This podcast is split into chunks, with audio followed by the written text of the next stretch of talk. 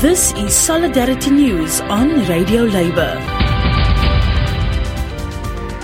This is a Radio Labour report recorded on Monday, October 31st, 2022.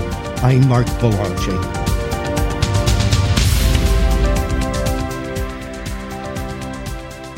Saturday, October 29th, 2022, was the Global Day for Action for Care, a day set aside to remind people of the importance of caring for the most vulnerable in our societies and the workers who provide care services.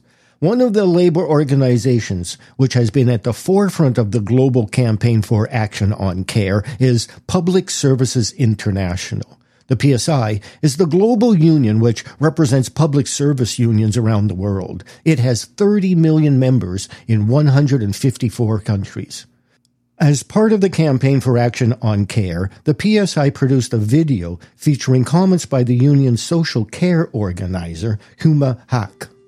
Across the world, care workers are facing exploitation, precarious contracts, and are forced to survive on poverty wages. Why? because our systems of care are fundamentally unbalanced, unequal, and ultimately unsustainable. And now the cost of living crisis is making things even harder. Workers need significant wage increases to match the rising cost of food and energy. Too many workers are having to seek support from charities and food banks just to get by.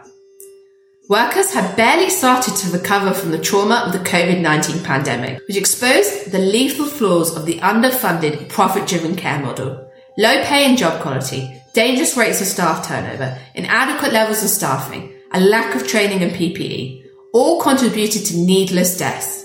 Not just among those they care for, but thousands of care workers who died after catching the virus at work. Despite providing one of the most vital services in our society, Many care workers are now being forced to leave the sector that they love, moving to other jobs with less responsibility but better pay. Meanwhile, those who do remain in the sector are unable to keep up with the ever increasing demands of their work, all without any increase in pay or security.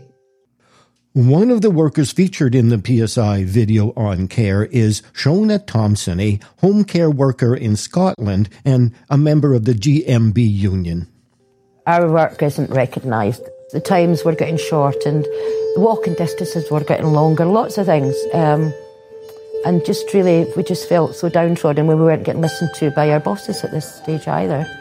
Here again is Ms. Haq.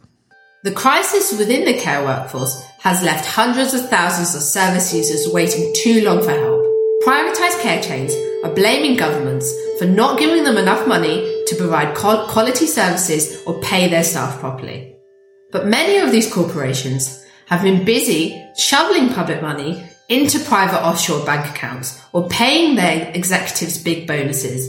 They don't care about their patients or their staff. They only care about making even bigger profits. Another worker featured in the PSI video is Ian McCharles. Mr. McCharles is a care worker in Canada and a member of the Canadian Union of Public Employees, CUPE. When I first started in the nursing home 16 odd years ago, I came out of a factory where everything was just done, da da da da And I told my uh, DON at the time that I, God, I hope this never turns into what I left. And guess what? 16 years later, I might as well be back in the factory. It's all 15 minutes or less, 15 minutes or less, 15 minutes or less. Decades of exploitation of the care workforce has contributed to weakened and failing care systems. The private model prevalent in too many care systems around the world undervalues and underpays care workers. It promotes precarity and exploits a highly feminized and often migrant workforce. We need a new model of care, one which values care workers and ensures that they have what they need to provide quality, affordable care.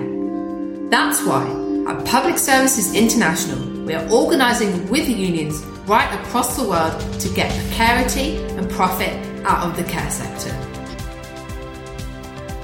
And that's it. Labor news you can use. You can listen to our daily newscasts and features at radiolabour.net. I'm Mark Boulanger. Thank you for listening. And remember, it's all about global solidarity.